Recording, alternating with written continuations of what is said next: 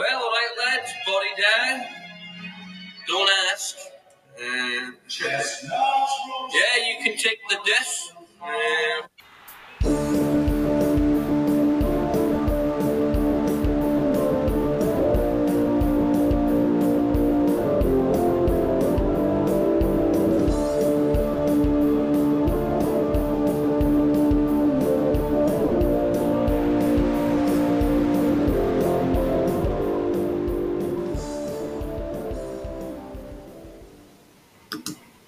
passiert ist, Ja. diese Geschichte. Nein, Ja, einfach, warum es das vielleicht gibt. Mhm. Das äh, könnte man ja erzählen. Da Ja, hat der gute Diamanten, Diamante, Diamantenzunge, Billy Bright. Wo kommt denn die Nummer eigentlich her? Ja, weil we- wegen dem großen Shuffle auf dem, auf dem Sportmanager-Sessel. Perlentaucher Manga oder Diamantenauge Misslintat? Das ist doch jetzt die große Frage unserer Zeit. Ach, hör doch auf. Dazu vielleicht später mehr, aber zuallererst Gute allerseits und herzlich willkommen zum Dresden Sport Podcast. Grüße in den Gute. hohen Norden nach Bremen, Axu Guten Tag. und Billy nach Kreuzberg, Ude. Gute, gute. Ja. Habt ihr das spannende College Football Wochenende gut hinter euch Ja, es- gebracht? Ja. Es, es, Es war es ja ein sehr besonderes Wochenende. Ja, genau. Es war die Rivalry Week. Also die Ui. Woche kurz vor Ende der College-Saison, wo alle großen Rivalitäten ausgetragen werden. Und im College Football sind ja die Rivalitäten sehr, sehr alt. So meist 100 Jahre plus und manchmal auch 150 Jahre alt.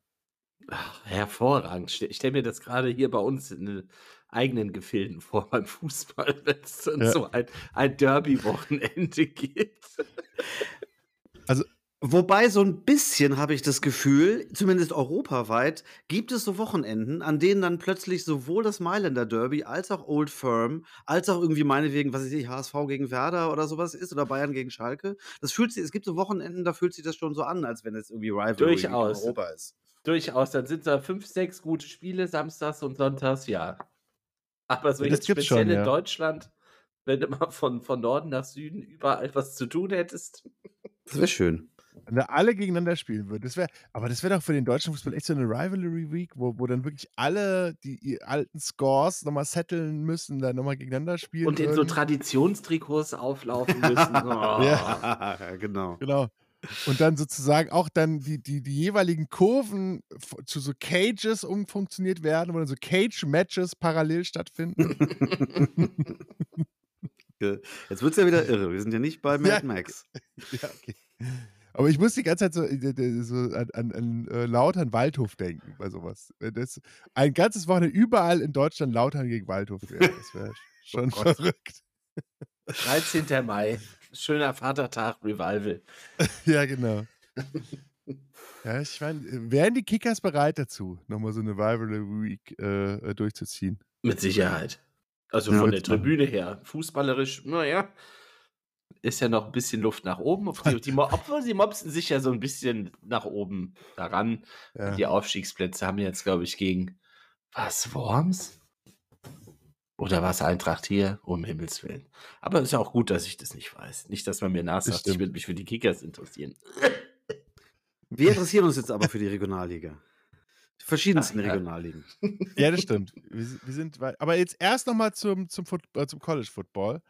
Also ich, ich, so eine kleine Anekdote, um mal diese, diese, den Ernst dieser, dieser Rivalitäten äh, so rüberzubringen. Zum Beispiel bei Clemson, äh, bei Clemson sag ich schon, bei Alabama gegen Auburn, da, das ist ja sozusagen einer der ältesten äh, äh, Rivalry-Matches und Und die haben Da- ja auch immer so besondere Bezeichnungen, diese Spiele.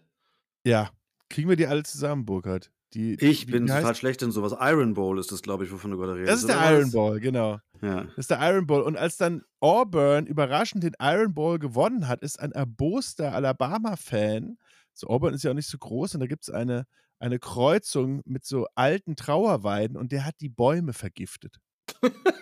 Das war aber, glaube ich, im Vorhinein mal. Das war vor ungefähr ein Riesenskandal, vor so ungefähr zehn Jahren war das oder so? Ich Ja. glaube, ja. Ja, aber das, was Ich- daran äh, vielleicht auch ein bisschen interessant sein kann, ich verstehe das ja, wenn Leute, die gerade frisch beim Football angekommen sind, das immer so ein bisschen äh, dann doch nicht ein bisschen viel finden, wenn man da in diese Tiefe so einsteigt. Aber das, das zeigt gerade, dass auch in diesem Football-Gewese, was ja auf den ersten Blick erstmal total kommerziell und fernsehorientiert und äh, gar nicht so Stadion-Fanatmosphäre mäßig wirkt, eine unglaubliche Tiefe hat, was gerade eben diese Traditionen angeht. Und das macht eben diesen College-Football auch so aus, ähm, dass du da eben wirklich es auf ein Spiel ankommt. Genau wie es halt wirklich bei den Derbys, bei eurem Derby oder anderen Derbys halt wirklich darauf ankommt, dieses Spiel ist wichtig. Und ob wir jetzt irgendwie aufsteigen oder nicht aufsteigen, ist auch irgendwie schön und wichtig, aber irgendwie das Derby zu gewinnen, das macht nochmal was extra aus. Und das, glaube ich, ist beim Football noch viel stärker. Im College Genau. zumindest. Gerade weil da ja auch eben sowieso kaum die meisten Mannschaften nicht um die Meisterschaft spielen. Genau. Zum Beispiel in Oregon. Das hat ja einen sehr martialischen Namen, dieses Spiel. Die Oregon Ducks gegen die Oregon State Beavers. Der Zoo wird sich freuen, aber es wird umgangssprachlich The Civil War genannt. Dabei ist das ja eigentlich so die netteste Ecke der USA da oben, Oregon, Washington. Aber Ist aber man schon- inzwischen auch gecancelt. Weil das ein Was? bisschen die, äh, der Civil War ist ein, die beide, beide Teams haben sich darauf geeinigt, das nicht mehr Civil War zu benennen, weil das so ein bisschen die, äh, die, die, die, die, den, den, den, den Schaden und den Terror, den die Sklaverei so mit sich gebracht hat, so ein bisschen lächerlich macht. Deswegen Ja. wollen die nicht mehr Civil Aber ich War. meine, das gelesen zu haben noch bei ESPN. Ja, bis sich das durchsetzt. okay. Aber, aber bei denen, also die Biber gegen die Enten, das ist doch irgendwie ganz klar The War of the Pond, oder? Also irgendwie der, der Teichkrieg, oder? Vielleicht wird das ja die Nachfolgebezeichnung. Wenn die, Ja, wenn genau. die Biber mit den Stöcken nach den Enten schmeißen. Ich glaube, das ist das, was bei uns auch so viel Interesse an diesem College-Sport ausgemacht hat, dass man eben einen Bereich auftut, wo man feststellt, ey, da kann ich total viel entdecken, was irgendwie interessante Fankultur mit sich bringt. Was eben nicht nur der Sport ist. Und das ist ja das, wo man eigentlich auch hinterher ist. Man mag den Sport, aber das Drumherum macht ja ganz viel aus, um dann auch dabei zu bleiben und tiefer einzusteigen, denke ich. Ja. Ja, Aber absolut. du, was, du hast ja Tradition auch schon angesprochen und diese lange Geschichte und Tradition. Da guckt man ja nur nach Michigan, nach Ann Arbor, eines der größten Stadien überhaupt auf der Welt, was seit 100 Jahren immer ausverkauft ist mit 100.000 Zuschauern plus. Wo Ja, gibt es das, auf 106.000. der- wo gibt's das auf der Welt? Das Ja. ist irrsinnig. Ja, und aber, aber ähm, Axel, du musst dir mal ganz kurz sagen, es war ja ein, ein Bombenspiel auch bei Oregon gegen Oregon State und die von dir präferierten Oregon State Beavers durch die Bieber-Brüder äh, inspiriert, haben es geschafft, die, die von Nike gesponserten Enten, obwohl ja beide Nike-Gründer, einer ist zu Oregon, einer ist zu Oregon State gegangen, äh, da, äh, da involviert sind. Aber Ach, das die haben das halt Adidas-Äquivalent, das ist ja witzig. ja, ja, das, So das ist sozusagen, das ist quasi das, das Dassler-Derby. Ja, war ein tolles Spiel, auf jeden Fall. Also, Ja. also gut, ich meine, das ist jetzt ja schon etwas äh, d- tiefes Abnörden, aber es war halt für ein Footballspiel spektakulär. Wenn man sich Highlights angucken will, lohnt sich das auf jeden Fall, weil die da innerhalb eines Viertels haben dann die Biber nochmal ganz kräftig da an den Enden Führung genagt und haben da den Baum der Ente auch irgendwie zum Fall gebracht. und da haben halt tatsächlich irgendwie drei, drei, ich glaube 21 Punkte Rückstand aufgeholt und haben dann irgendwie äh, kurz vor Schluss da noch den entscheidenden Touchdown, das, das Ei da der Ente ins Nest gelegt.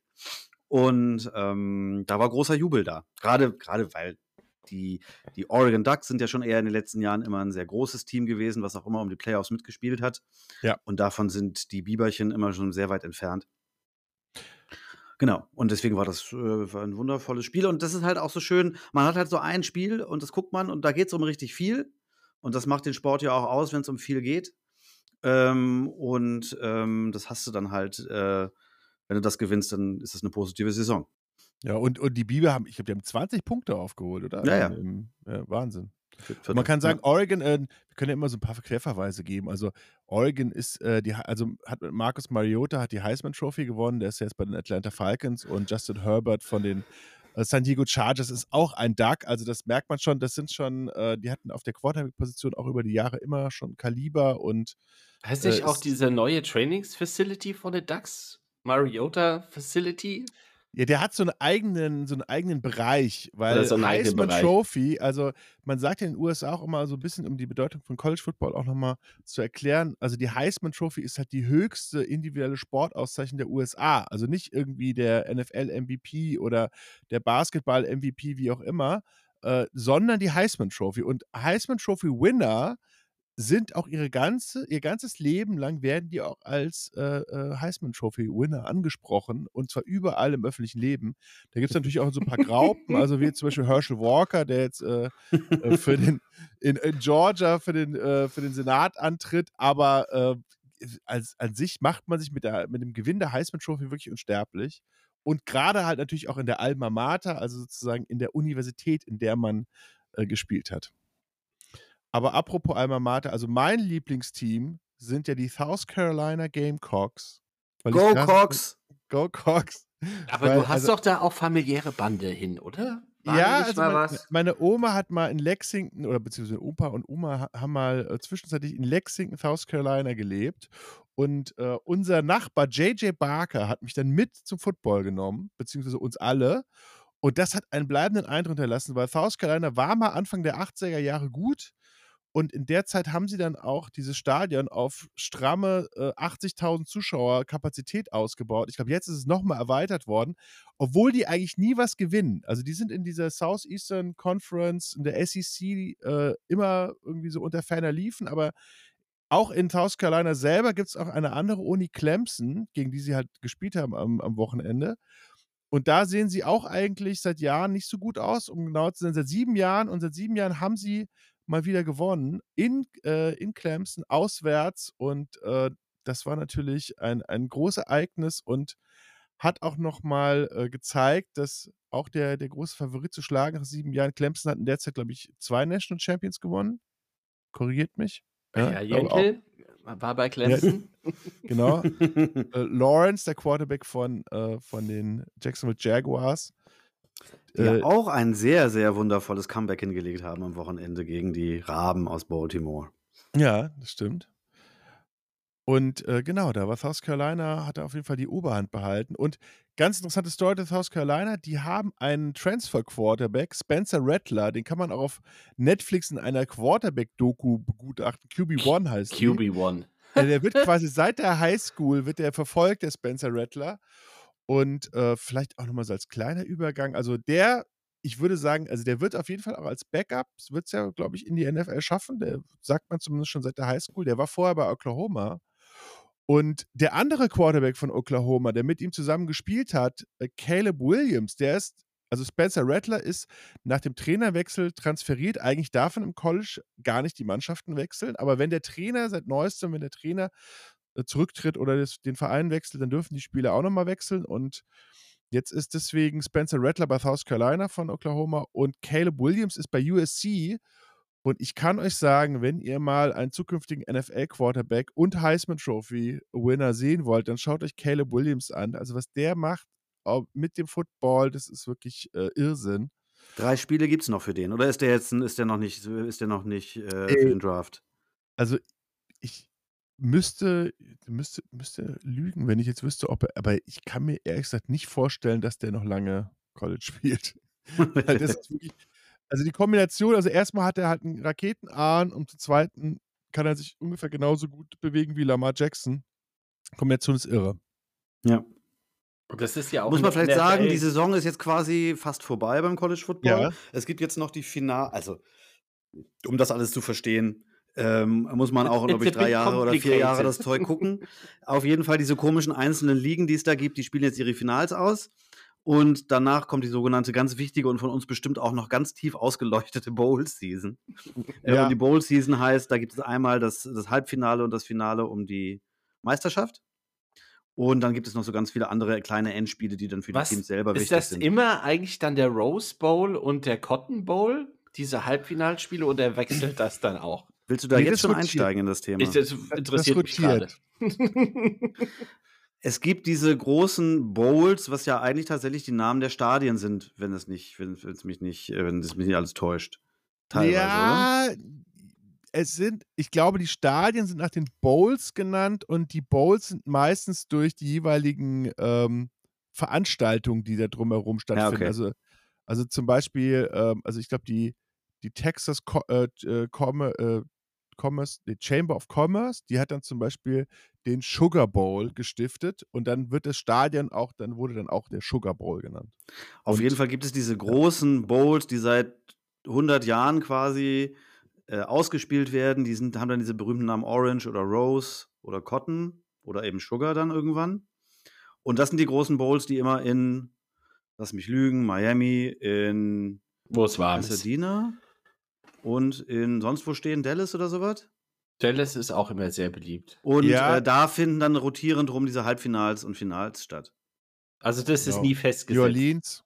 Ja, die, die, das ist allein schon deswegen nicht festgesetzt, weil man, also die Bowls an sich, also allein der Orange Bowl und der Rose, also vor allem der Rose Bowl ist der Granddaddy of them all, für von dem Pasadena Tournament of Roses gestifteter Bowl. und äh, der Rose Bowl ist, ist äh, so groß, dass, dass man dann, glaube ich, nicht immer nur das da stattfinden lassen wollte. Und dann, deswegen rotiert man quasi zwischen vier Bowls, die dann, nee, zwischen drei Bowls, die dann jeweils äh, das austragen. Und der Orange Bowl ist doch die schönste Trophäe, die es überhaupt gibt. Das ist nämlich einfach nur so eine Plexiglas-Schüssel, wo echte Orangen drin liegen. Das ist Kristall. Es sieht zumindest aus wie Plexiglas, weil es ist Kristallglas, ja, meinetwegen. Aber es sind zumindest echte Orangen da drin. Ja, und Axel und ich haben den schon, haben den schon angefasst, haben schon eine Orange raus, rausgenascht. Ja, seit fünf Jahren. Die halten sich immer noch. Man wundert sich, was da los ist. Ja. Er Genau. hat ernsthaft eine Orange rausgefischt. Ja, Ja, das wurde einem aber ermöglicht. Hervorragend. Wie groß ist denn diese Schüssel? Die ist groß. Da passen schon so 50, 60 Orangen rein, würde ich Ja, ja, sagen. das, das, das ist schon so ein Füllhorn, also da gibt es schon einiges. Aber da hattet ihr Und- gute Plätze wohl gehabt. Hm? Nein, das kann man. Davor gibt es natürlich so, eine, so ein Rahmenprogramm und da, da, da ist dann der Orange Ball, steht dann da rum. Ach Da ja. steht man dann so zehn Minuten in der Schlange und dann kommen die ganzen Verrückten so wie wir und äh, gehen dahin, um sich einmal mit so einer Orange fotografieren zu können. Und dann, und dann habe ich noch die, die Chica Filet Kuh gesehen, die, die Oh ja, das mit ist Schild Eat, eat, more, eat more Chicken, die Kuh immer rumläuft. Ja, und, und dann habe ich noch äh, Gravedigger, den Monster Truck. Oder haben wir beide gesehen? Der stand ein bisschen verschämt in der Ecke rum, ja. also auf jeden Fall ist das Rahmenprogramm bei so einem Footballspiel immer noch, um- oder College Football zumindest um einiges interessanter als beim Fußball. Ja, da. Und wir können ja auch nochmal sagen, wir haben Clemson gegen Oklahoma gesehen, mit Baker Mayfield für Oklahoma und Sean Watson für Clemson. Das stimmt. Das Schöne beim Fußball ist ja, dass wir als äh, Zuseher das Rahmenprogramm ja selbst gestalten. Vor so Spielen. Das stimmt. Und da sind Ja. uns ja auch keine Grenzen gesetzt. Da fliegen auch manchmal Orangen. Das stimmt. Der, der, ist, der, der, der Karlsruher Orange Bowl, der war auch, war auch einiges los. Ja, ja, sehr schöner Ausflug. Aber so Rivalries gibt es ja auch in der NFL. Darf man ja auch nicht vergessen. Die Ja, auch absolut. ja, sehr weit zurückgehen. Jetzt nicht ganz es sind- 100 Jahre, aber ja, wobei die doch auch so ein bisschen, also äh, gut, jetzt NBA kenne ich mich nicht so aus, da gibt es vielleicht ein paar mehr stehende Rivalries, aber die hängen dann ja auch ein bisschen daran, welche Teams gerade sich immer betteln, um über längere Phase, weil die gerade jeweils eine gute Phase haben über fünf, sechs Jahre. zum Weil Beispiel ansonsten der, sind diese Dallas Rivalries ja eher in, durch die Ligen. gegen Philadelphia, das ist ja auch schon seit den Ja, gut, die 70ern, spielen in einer Division deswegen. sind in einer auch. Division, und, aber die hassen sich auch. Also von Seiten Philadelphias wird das ja sehr ernst genommen. Ja, ja, ja, die nehmen ja auch alles wahnsinnig ernst. Also es ist ja in allen Sportarten so, dass Philadelphia schon so als das härteste Publikum gilt, was irgendwie am meisten Da ver austeilt. verlieren die die World Series. Schade. Ja, wobei Baseball sind sie, glaube ich, noch ein bisschen gemäßigter. Obwohl ja bei, Ba- bei Baseball das tollste Maskottchen überhaupt, äh, der Philly Fanatic. Der ja, das, das eigentlich der Granddaddy von allen Maskottchen, der Philly Fanatic. Er war der Erste. Das Der ist Schlimmste, der tollste. Das ist, sieht aus wie Bibo, der eine, äh, der eine Trompete auf, als Nase hat. Man kennt ihn vielleicht aus den Simpsons als die Capital City Knalltüte. Doch bei den Simpsons wird doch auch, äh, es wird doch Homer mal Maskottchen und battelt sich immer mit der Capital City Knalltüte. Ja, Ah, okay, das Und, habe ich. der, und ganz- die ist so ein bisschen dem Philly Fanatic nachempfunden. weil wir gerade bei Maskottchen sind, das schlimmste Maskottchen gibt es beim Fußball bei Patrick Fistel zu bestaunen. Oh ja, Auf den, den Namen- den, den kennen wir. Kingsley. Das ist ja unfassbar, was auch immer das sein Das ist soll. dieser Stern, oder? ja, komplett ausgerasteter Stern auf LSD oder sonst irgendwas. Aber was ist da bei Patrick Thistle los? Ja. Also, falls du mal Live-Reactions to äh, Maskottchen machen willst, gib doch mal Big Red Western Kentucky ein. Ja, den haben wir auch schon live gesehen. Ja gut, Schottland hat ja an sich ja ein Drogenproblem, deshalb ist, kommt das vielleicht nicht von ungefähr. Also Live-Reactions zu Maskottchen. Ich hätte noch, kennt ihr Gritty von den Philadelphia Flyers? nee. Also bitte Live-Reaction, schaut euch den an. Also Gritty von den Philadelphia Flyers. Man weiß, aber erst. It's so um bad. Gottes Willen.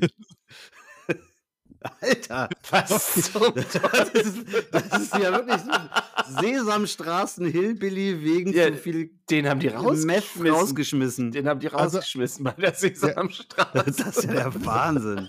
Der, der ist vom Betriebsrat der Sesamstraße ist der entfernt. Aber ich glaube auch, also man, Den kannte ich nicht, der ist toll. aber ich glaube, es ist so ein bisschen so, ich, also ich glaube, wenn der Eine Philadelphia, sieben Fuß große, pelzige, orangefarbene Kreatur mit Kulleraugen. Und Bart.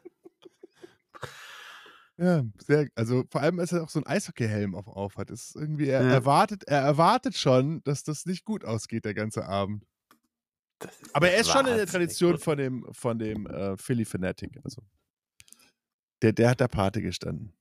Den muss ich jetzt aber auch nochmal suchen für die Fanatic. Wisst ist- ihr, seit wann dieses ähm, Maskottchenwesen Oh Gott, ja. unterwegs ist? Du kannst es den nicht? Du kannst es den Philly Fanatic nicht? Ich, Also jetzt, wo ich die Bilder Hollywood sehe, wenn ich die Bilder sehe, ja. Aber das Der tanzt ja, auch immer so schön, der kann, der macht immer so, der macht immer so Bauchtanz. Ja, der hat ja- der- der Shuffle. Bauch so nach vorne. Genau. Das ist, das ist eine große Waffe. Eigentlich ist er Buddhist. unbedingt. Früher war er ein sehr ausgeglichener Jüngling, aber dann ist er zu Philly Fanatic geworden. Ja, eine Sache, die in Deutschland ja wirklich nur ganz, ganz, ganz wenig ähm, Erfolg gehabt hat, das Maskottchenwesen.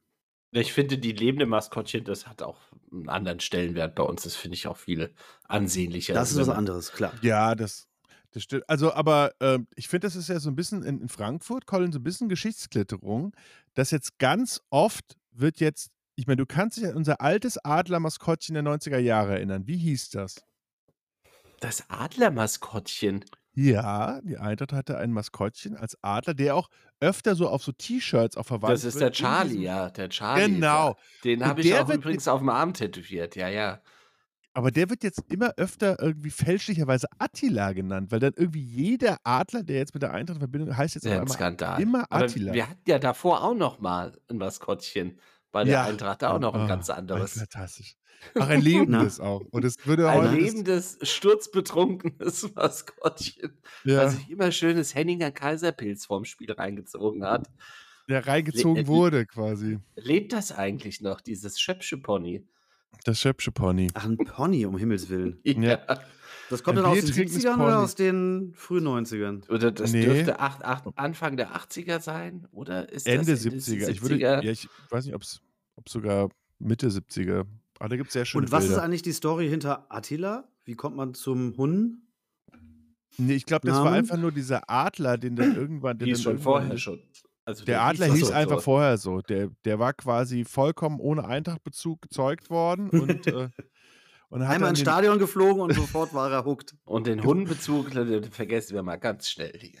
Genau, der ne, Tell all the Huns, you know. Attila is not one of yours.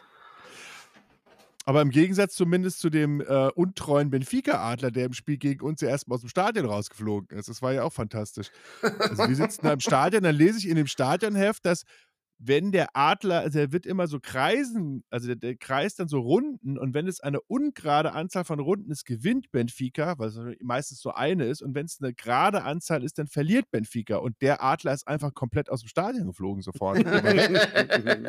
also, Ja, wusste, was Macht's kommt. gut, ihr Trottel. genau. Und dann, ich meine, dann hat ja Benfica das Hinspiel irgendwie 4-2 gewonnen, irgendwie dank Gonzalo Paciencia und das Rückspiel 2 verloren. Wahrscheinlich war es auch genau das oben dafür. Ihr gewinnt zwar, aber es bringt euch nichts. Irgendwie Und da gab's- alle nach dem Gab es ja, auch kein VAR beim Rückspiel. kein VAR und Zum Glück. Ist gut. gute Frage, ob der Adler wieder zurückgekehrt ist. Mit Ja, VAR oder Ich ohne. Befürchte nicht. Einfach irgendwie nach irgendwo an die Algarve nistet er jetzt in irgendeiner. In Aber irgendeiner wir Klippe. waren kurz beim Baseball gewesen. Ja, Und da, ich hatte jetzt die Tage mal was gesehen im Internet, wo ich große Augen gemacht habe, aber äh, physiologisch rein naturell habe ich große Augen bekommen, um das mal so zu beschreiben. Da gab es nämlich mal einen Pitcher, Doc Ellis, der hat einen No-Hitter geworfen, komplett auf LSD. Aber das ist, das ist ein gutes Stichwort, finde ich. Weil du hast mir jetzt vorhin was er erzählt, dass du was gesehen hast äh, bei Disney Plus. Ne, genau, ich, also vielleicht auch nochmal guter Tipp an die Zuhörer und auch an Axu. Also Disney Plus, wer das hat, bei Disney Plus, äh, Disney gehört ja auch ESPN und ESPN hat ja diese wunderbare Doku-Reihe 30 for 30 gemacht, also 30 Jahre ESPN, 30 Dokus. Und eine der äh, wirklich schönsten Dokus davon ist, und die habe ich jetzt erst gesehen, ist die äh, Doc and Daryl Doku. Und zwar geht Aha. es um zwei Baseballspieler, und zwar um D- Doc Rivers und Daryl Strawberry. Und beide sind äh, nacheinander gedraftet worden, äh, Anfang der 80er Jahre, und haben dafür gesorgt, den letzten Titel der New York Mets äh, zu gewinnen in einem äh, fantastischen äh, End, fantastischen World Series 1986 und galten damals auch, also mit Abstand der beste, der beste Home Run Hitter, äh, Daryl Strawberry. Ich hatte auch mal ein T-Shirt von dem übrigens. Und ähm, der mit Abstand der beste Pitcher Doc Rivers. Und die Story ist natürlich nicht, dass die unglaublich erfolgreich waren, sondern dass beide äh, einer sehr, sehr äh, schwierigen Drogensucht anheimgefallen sind. Und die Doku dreht sich eigentlich hauptsächlich darum, dass einerseits äh, ihre Herkunft da viel vorbestimmt hat, also auch die schwierigen Umfelder, in denen die aufgewachsen sind, aber auch andererseits, dass sozusagen sie immer wieder quasi getestet wurden, immer wieder dann negativ, dann aber auch wieder positiv gesperrt wurden, dann wieder weg waren, dann irgendwelche anderen Übertritte begangen haben, aber immer wieder eigentlich in den Profi-Baseball zurückgekehrt sind. Ähm, und dass auch äh, sozusagen diese Drogensucht dieser beiden Heroen äh, auch dazu geführt hat, dass die Mets eigentlich eine super Zukunft äh, vor sich hatten mit den beiden dominantesten Spielern im Baseball, aber die einfach sich nicht eingekriegt haben. Zum Beispiel hat Doc Rivers die äh, World Series Siegesparade, das, ist die größte Siegesparade der Geschichte von Manhattan, hat er einfach verpasst.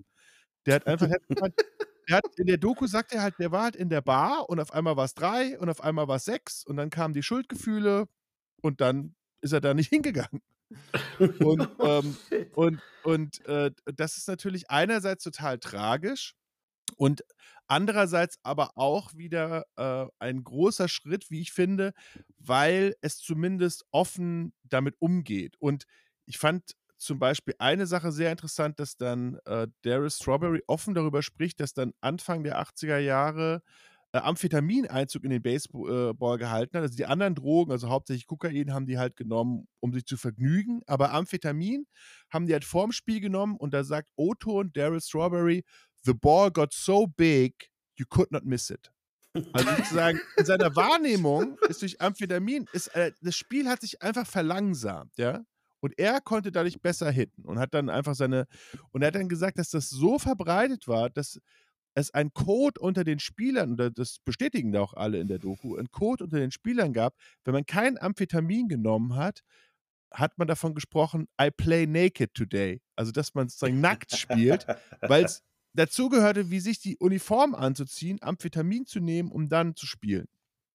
Und dann habe ich mir beim Schauen der Doku so ein bisschen gedacht, ach so, so kann der Doping also auch funktionieren, dass der Ball größer wird und dann ist natürlich diese, dieses Märchen von, ähm, ja, wir können ja im Fußball gar nicht dopen, weil das bringt ja gar nichts. Also das bei hat Ben Johnson Scholl leicht- gesagt. Das Matt hat Scholl hat das ge- gesagt und fertig Ja. aus. Ende der Diskussion. Und, und nochmal dazu, und dann kommt ihr. Es gibt ja bekanntermaßen nur zwei Drogenabhängige im Weltfußball ever. Das eine ist Diego Maradona, der dann immer wieder neue Videos rauskommt, der ja auch Gott hab ihn selig, äh, Dios Dios. Und, äh, ähm, und natürlich Eike Immel. Und alle anderen sind clean im Weltfußball. Ja, immer klar, gewesen. Naja, wobei, also diese Alkoholgeschichte ist noch was extra natürlich dann. Ne? Da gibt es dann ja auch genug Geschichten. Nee, aber Eike Immel hat ja auch seine. Tony seine Adams und Co., die sind ja ja auf dem Platz gewankt, mein lieber Mann. Ja, oder, oder Paul Gascoigne. Aber ich finde ja, also was halt, was ich halt extrem unehrlich finde, ist halt, dass äh, auch zum Beispiel im Fall Paul Gascoigne oder wie auch immer, dass das halt dass das halt so tabuisiert ist, dass man noch nicht mal das zugeben kann, auch nicht nachdem man lang seine Karriere beendet hat. Und ich sag mal so, bei Diego Maradona wissen es ja jetzt alle. Und ich sag mal, wenn du dir bestimmte Spiele ansiehst, dann sagt man ja trotzdem oder, oder wie, deswegen, also der wäre ja trotzdem einzigartig gewesen. Also deswegen ist ja auch, war es ja ein bisschen so sein Ding, ob er sich dann, ob er sich dann dopt oder nicht. Aber das bei allen anderen so tot zu schweigen, einfach zu sagen, ja, nee, es gibt's gar nicht, ist natürlich schon ein bisschen strange. Wobei natürlich, da muss man ja auch noch trennen zwischen dem Doping, also beim Baseball wäre die Steroide da irgendwie das Thema auch, ähm, und dem Recreational Drugs. Ja. Die halt dann so wahnsinnig recreational sind die natürlich, wenn du alkoholabhängig bist, überhaupt nicht. Aber das ist dann ja eine andere Art von, von Drogenkonsum. Der ist ja nicht zur Leistungssteigerung, sondern Ja. sie können trotz ihrer Abhängigkeit äh, dann trotzdem noch gut Fußball spielen. Also die Uli Borowka-Geschichte ist ja auch ganz bemerkenswert. Er hat ja auch ein sehr interessantes Buch drüber geschrieben. Ja. Ähm, äh, wie der halt immer total voll zum Training kam und das natürlich auch irgendwie alle wussten äh, und er dann halt doch äh, spielen konnte am Wochenende und ja, das so durchgezogen hat. Und da ist offensichtlich der Fußball ein Raum, wo das möglich war. Ja, äh, ist natürlich auch so ein bisschen, äh, wenn man, ich kenne das aus dem Bill Simmons Podcast, der hat ja dieses Book of Basketball geschrieben und da gibt es halt ein eigenes Kapitel, äh, das sich nur darum dreht, kann man glaube ich auch bei, bei The Zone, gibt es auch verfilmt quasi, kannst du dir auch nochmal anschauen. Ähm, da gibt es ein Kapitel, nur geht nur um die Ende der 70er Jahre, dass eine Generation Basketballspieler halt an Kokain verloren wurde. Das ist einfach, wenn die halt in New York und Chicago und Los Angeles gespielt haben, da war das halt, das war ja auch gesellschaftlich überhaupt nicht tabuisiert. Das hat man einfach genommen. Das haben einfach die Leute, die Geld hatten, genommen. Und äh, deswegen, also ja. Und es gibt ja auch mal einige deutsche Fußballer, die zum Beispiel dann auch zu Cosmos New York gegangen sind. Ich will, äh, ich, ich will jetzt auch gar nicht in diese Richtung Zeig gehen und nicht mit dem. Finger drauf, der Mann sieht nichts mehr. Nein, ich der hat ja wahrscheinlich auch, ich kann mir das auch gar nicht bei ihm vorstellen, aber es ist natürlich trotzdem, äh, wir werden es nie erfahren. Vielleicht ist es auch gut so, aber was meint ihr, ist es gut so oder sollte man als Gesellschafter auch mal sagen, so war es? Und man kann ja auch, ich meine, gerade und wenn man äh, äh, Daryl and the Dog sieht, äh, oder Doc Oh, ich glaube, gerade bei Franz, wenn da rauskommen würde, dass der so ein, nicht. so, so, so ein bisschen Lebensstil hatte wie Diego Maradona, halt so, so, aber in so ein bisschen verborgener und nicht so mafiös angehaucht, da würden hier, glaube ich, manche Welten zusammenbrechen beim Das glaube ich gar nicht so sehr. Meinst du?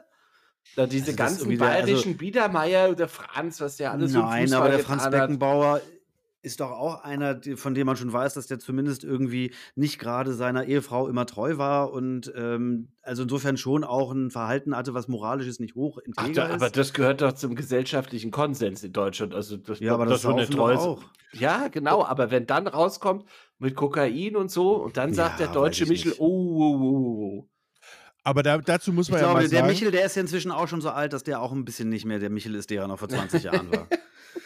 Ja, Also und, ernsthaft. Ja, und vor allem, man muss ja auch dazu sagen, es gibt zum Beispiel auf Amazon, da habe ich auch gesehen, eine ganz interessante Doku über die Münchner Schickeria und äh, da spricht auch Iris Berben äh, sehr, sehr offen, also die hat diese ganze Doku gemacht und die sagt immer, das Zitat von ihr war, für weiche Drogen habe ich keine Zeit und deswegen, die hat halt nur Kokain geschnupft. Ja, die ist ehrlich, die gute Frau. Ja, aber deswegen, ich finde, das kann man ja auch mal so sagen. Und, und ich, wie gesagt, das wollte ich noch sagen dazu. Ich finde auch gerade bei, bei, äh, bei Doc und Daryl, also gerade äh, Doc Rivers, ähm, der ist halt immer noch, hat er immer noch sehr, sehr große Probleme damit. Und, und ich finde, es zeigt halt auch, dass das halt kein Spaß ist. Und äh, da sollte man halt auch, äh, finde ich, den, den Raum geben, dass Leute sozusagen auch darauf hinweisen können, dass sie dann einfach ja ganz viel Klar.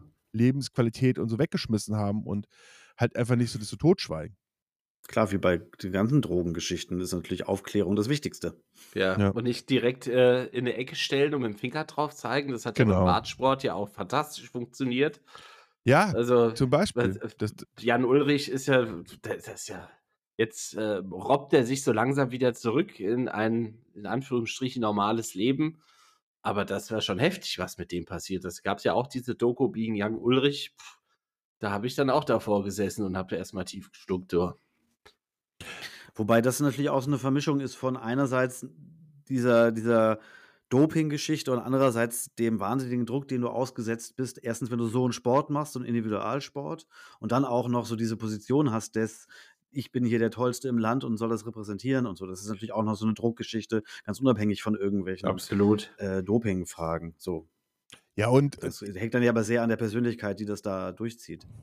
Ja, und, und ich finde, bei Jan Ulrich ist, fand ich auch, also man hat ja auch gesehen, dass er ja generell mit vielen Dingen ganz schwer umgehen konnte.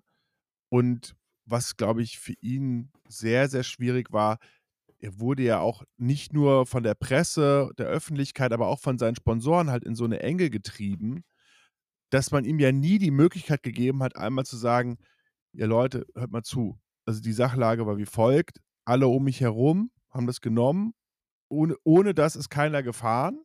Und äh, ihr, auch diese ganzen Sponsoren wussten das.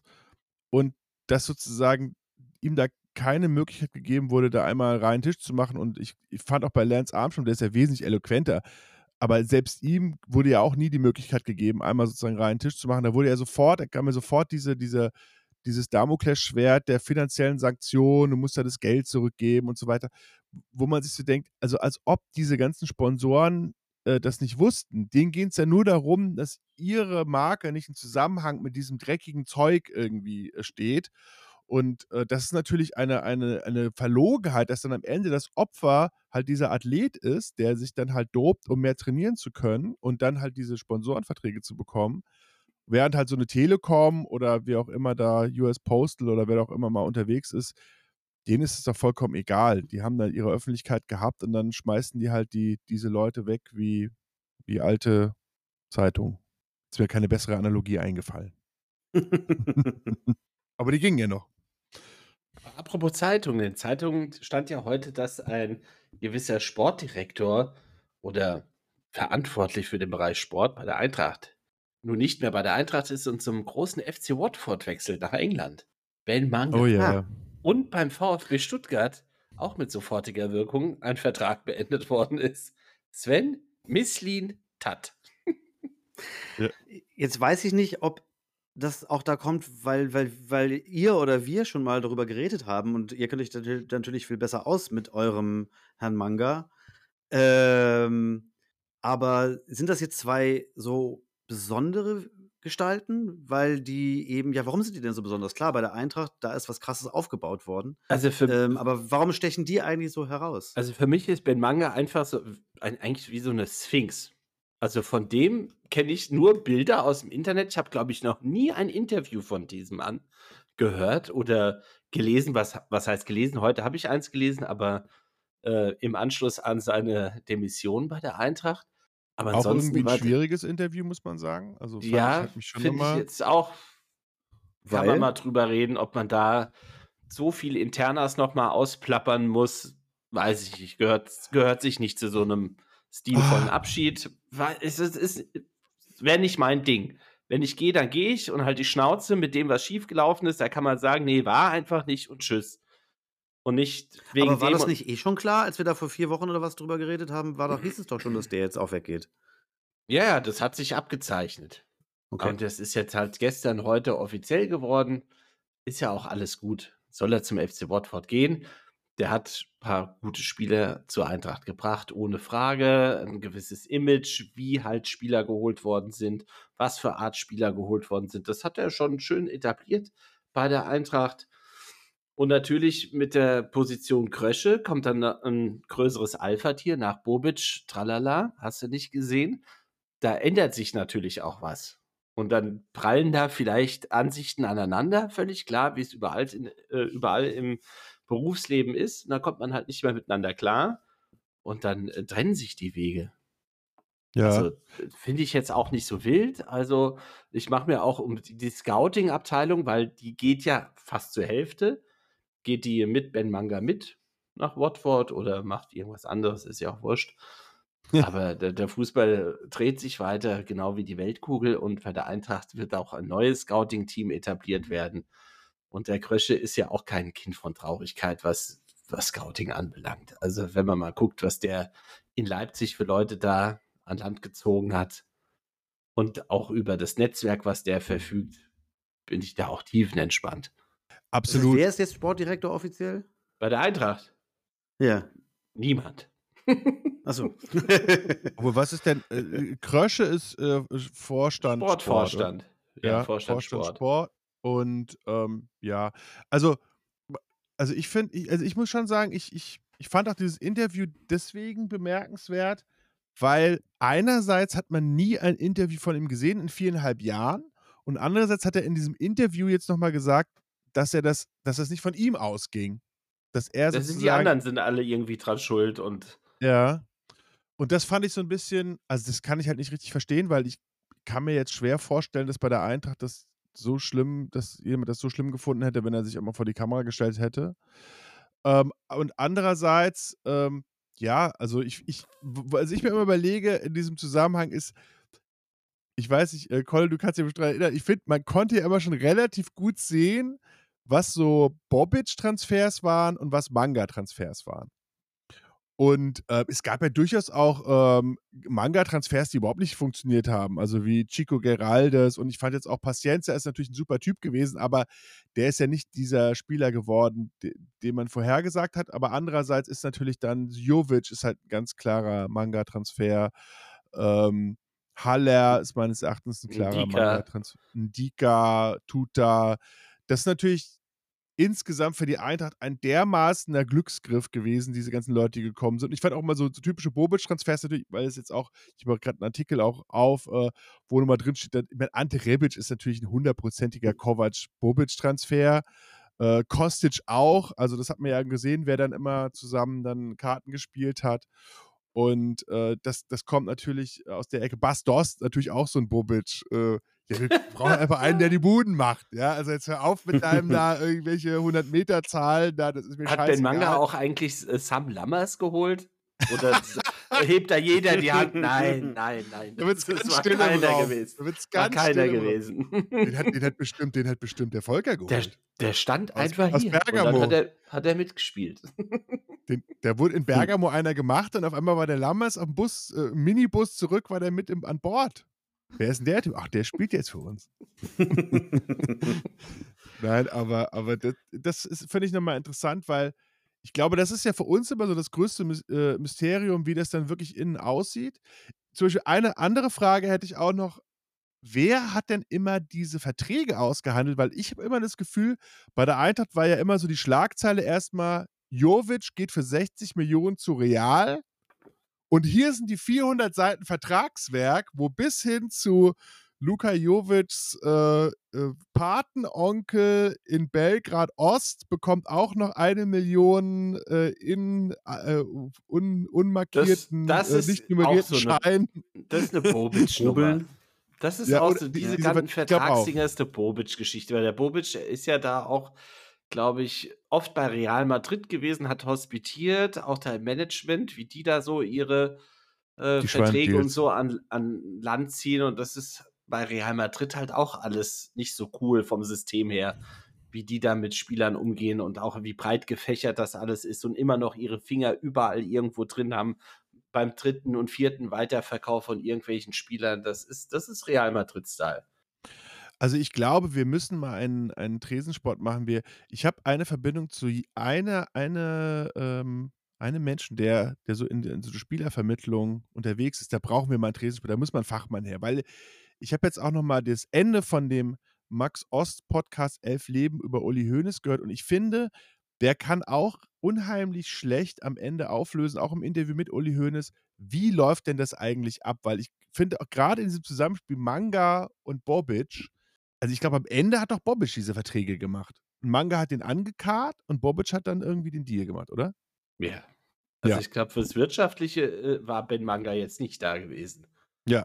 Und das finde ich halt. Hängt das nicht auch mal sehr an den, ähm, an den Kontakten zu den Spielervermittlern? Also wer, wen die in ihrem Portfolio haben und was die eigentlich gewohnt sind, für jeweilige Verträge mit den Leuten abzuschließen. Also das, das, also es ist doch nicht nur die Seite des Vereins, die festlegen, welche Verträge hätten ja, ja, ja. Das, das ja. ist ja eh. Ne, wobei, wobei ja nach deutschem Recht ist es ja so, das weiß ich lustigerweise aus Insiderquellen, dass der Verein sich den Spielervermittler aussuchen darf, ähm, von dem er den Spieler nimmt. Also der, der Spiel, also die, ein Spieler kann von mehreren Spielervermittlern angeboten werden und der Verein hat dann die, hat dann die Auswahl. Tender Management. Ja. Hm. Genau.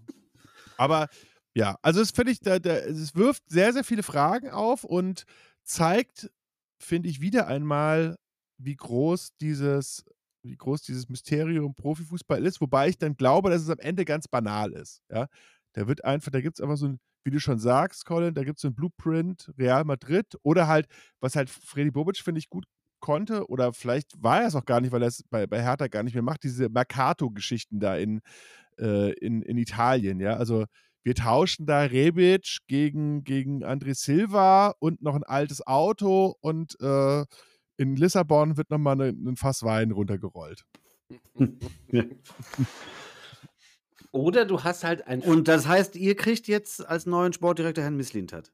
Ach, aber natürlich ist da die, die Zeitpunkte der beiden Aktionen sind, naja, kann man drüber diskutieren, weiß ich jetzt nicht. Ob das auch für den VfB Stuttgart Also- so klug war, aber die haben sich ja da mit diesem Werle, das scheint ja auch so ein richtiger harter Totengräber zu sein.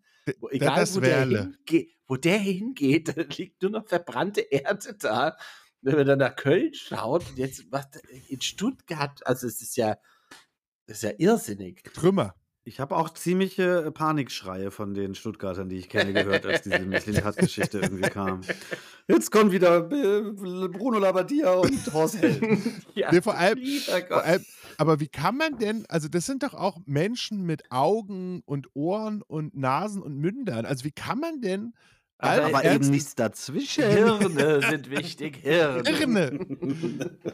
Aber der Werle, der macht 1A Spätzle. Das sind die beste Kässpätzle, die du je gegessen hast. Also ich weiß es nicht, weil wenn man jetzt mal so, so dieses ganze Konstrukt VfB ansieht, ja, die haben ja also alles durchgebracht, was sie an Geld hatten. Ich kann mich erinnern, Armin Fee ist doch mal zum VfB Stuttgart gegangen, weil da ganz viel Geld von der Mercedes-Bank auf einmal war. Und dann war das alles irgendwie weg, hat er auch nicht besonders gut gemanagt und dann hat doch, gab es noch diese Phase, ich weiß, glaube ich, Borna Sosa ist, glaube ich, sogar noch ein, ein Bobic-Transfer, oder? Weil der ist natürlich super gewesen und natürlich auch, ich habe jetzt mal hier vor mir, also Mislintat, irgendwie Matteo Klimovic, Silas Katompa, Sascha Kalajdzic, Atakan Karasor. Also das ist natürlich alles, ich finde auch generell, ähm, auch gerade so Silas und, und, äh, und, und Kalajdzic, das war natürlich schon Königstransfers für so einen Verein wie den VfB, der nichts mehr auf der Bank hatte. Und die damit aufgestiegen sind und eigentlich sich auch in der Bundesliga gut Ja. gespielt haben. Auch wenn es dann knapp war gegen Ende. Aber das, ich, mich hat das auch total gewundert, weil die ja so total ein aufstrebender Verein, dachte ich, waren. So von dem. Aber dann gab es ja dies, diesen Kleinkrieg äh, zwischen, zwischen Ja. vor allem zwischen äh, Mislintat und Werle.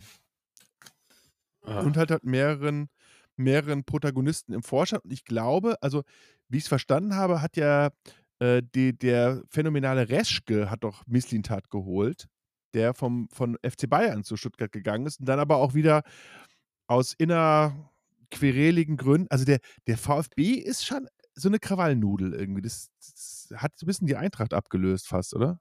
Das, das, wir haben doch mit Krawallnudel ja jetzt schon wirklich seit ganz Nee. langer Zeit nichts mehr zu Wir sind tun. echt, wir sind Und wer ist dafür verantwortlich? Nur ein Name darf jetzt fallen: Herbert Bruchhagen. Guter Mann.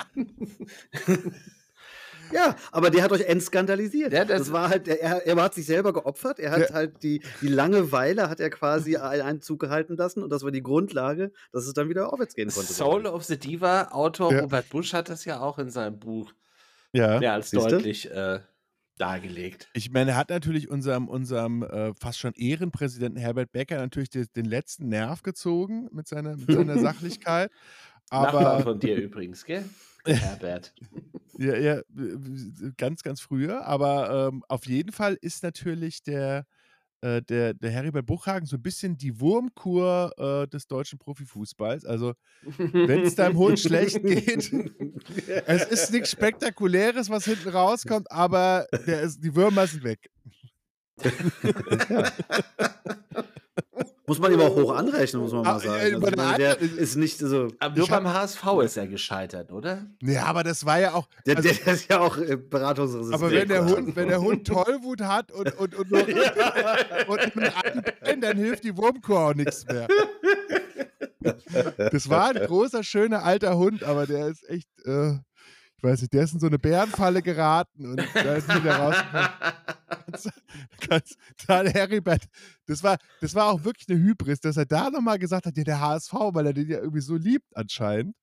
Und dass er Mhm. da gedacht hat, das Ruder kann er noch rumreißen. Also das ist, ich glaube, das verlangt mehr als, das, da müssen schon mehrere, da müssen ganze Tierarztkolonnen müssen daran. Ja. Aber es steht, steht noch ja, nicht, ihr müsst euch aufpassen. wir dürfen wir nicht spoilern, Ich hab- oder wie? Nein, wir gucken das Doch. ja gar nicht. Guckt Ich ihr habe das nur gelesen, etwa, dass ihr jetzt Angst haben müsst, weil jetzt Herr Götze spielt. Nicht, dass er sich verletzt. ja, ja, das ist, Götze wurde wohl eingewechselt und Kreuzbandrissgefahr. Ja, ja, ja. Spanien, Deutschland raus. das wäre was. Nur noch Australien. Also wenn Australien Weltmeister wird, gut. Ja, bin ich auch bei. So, Was habt ihr noch auf dem Zettel? Gibt es noch was auf dem Zettel? ja, die nächste Weltmeisterschaft, das wird da auch schon festgelegt, oder? Da, Ja, dieses Nordamerika. Triumvirat, Latein und Ja. Nordamerika. Das ist auch schön. Ja, so prinzipiell steht- erstmal. steht mal ja alles abgesehen da. davon, was für ein Beschiss das wieder werden wird, aber ähm, Also ich möchte, ich würde jetzt schon gerne Geld drauf wetten, ja. dass sich für die nächste WM Irland und Italien qualifizieren. Es muss ein Revival von New York geben. Ja. The Battle of New York. Nie haben in einer Stadt mehr, sind mehr Italiener und Iren aufeinander getroffen als in New York. Das wäre großartig. die Polen, die Polen und die Deutschen auch dabei sein. Die spielen dann in Detroit gegeneinander. Oder Obwohl die, die Chicago. Oder Polen müssen nach Chicago, ja. Win one for the Grabowskis heißt es doch in Chicago.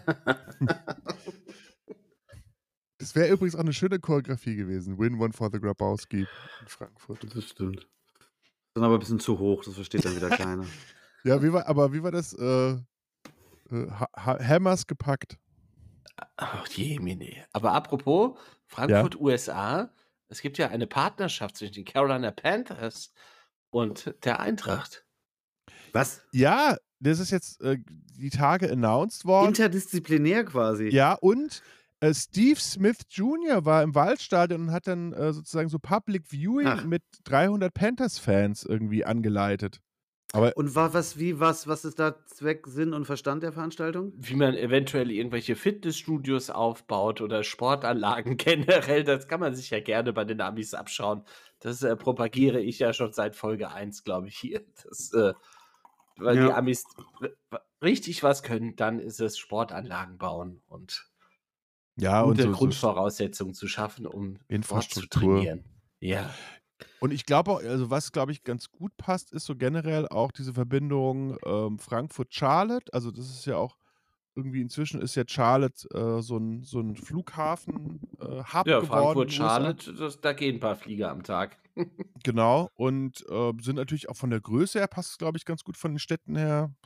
Das ist alles, ist glaube ich alles ganz interessant, wenn man das mal so. Und ich glaube, es ist ja auch jetzt nichts, wo sich die, irgendjemand wehtut, sondern wo halt, wie gesagt, dann wird mal so Public Viewing, was, was war das Panthers gegen Giants und dann kommt halt ein äh, Steve Smith Jr., ich meine, das ist natürlich auch ein lustiger Kerl und das, da kann, Ja. da kann man, glaube ich, ein bisschen von profitieren. Das, und äh, ich glaube, der Hintergrund Oh, ist auch, wow, dass, wow, wow, wow, da geht's ja bös bergab. aber die, der Hintergrund ist, glaube ich, auch, dass die Panthers äh, nächstes Jahr im Waldstadion spielen, oder? Ist das in Frankfurt das andere Spiel? Ja. Und mit Nächstes Jahr Panthers. Ah, ist das ist ja schön. Frankfurt. The German Game. Das wäre mal. The könnte ich ja Frankfurt mal Game. zwei. Könnte ich ja mal zwei äh, Haken machen, dass ich endlich mal in diesem Stadion bin und dann nochmal so die NFL sehe. Da musst du aber vorher nochmal zum Fußballspiel gehen auch. Ja, ja, auf jeden Fall. Und du meinst, dafür kriegst du eine Karte. Ja, das muss man dann halt. Ja, bis dahin ist der Tresensport doch irgendwie Deutschlands Nummer eins. Da kriegen wir auch. Ja, wir haben ja auch schon Zusendungen Da fragt der bekommen. Isuma an, ob er mitmachen darf hier bei uns. Ja, den, den, äh, genau, den Izume, den müssen wir auch nochmal mit ba Buddy und Izume. Da muss Buddy muss doch mal die alten Dirty, Dirty Stories von äh, Easy Six äh, Patrick Izume erzählen. Ja. Und ähm, also, Gott, ich glaube, das wird als, als zeithistorisches Dokument. Ich weiß nicht richtig, wie wir jetzt damit umgehen sollen, ehrlich gesagt. Ähm, Ich hätte es so rum machen sollen. genau. Zweimal den englischen, den englischen äh, Fuckfinger Fuck gezeigt. off. Ei, Ja, ei, Sehr ei. schön. Aber wir sind ja auch zeitlich schon in der, in der, Ja. in der Fuck-Off-Zone. In der Fuck-Off-Zone. Und bedanke mich für, diesen, für diese wunderbare Runde mit Amphetaminen und Wurmkur und hast du nicht gesehen. Das ist na, großer Aber Sport. Willkommen bei der Arztstunde. Ja. Genau. Am Tresen wird halt Doc- echt alles durchgenommen, ne? Doc Diagnosetresen. Tresen verschreibt Ihnen, verschreibt Ihnen Doppelpunkt. Super. In diesem Sinne, Gruß nach Bremen, Gruß nach Kreuzberg. Gruß Leute, an den Patrick auch nochmal hier, unseren, unseren, äh, unseren meisthörenden Hörer. Patrick Mola. Ja, gute Grüße. Patrick. Guter Gute. Mann. Grüße. Männers, ciao. Tschüss.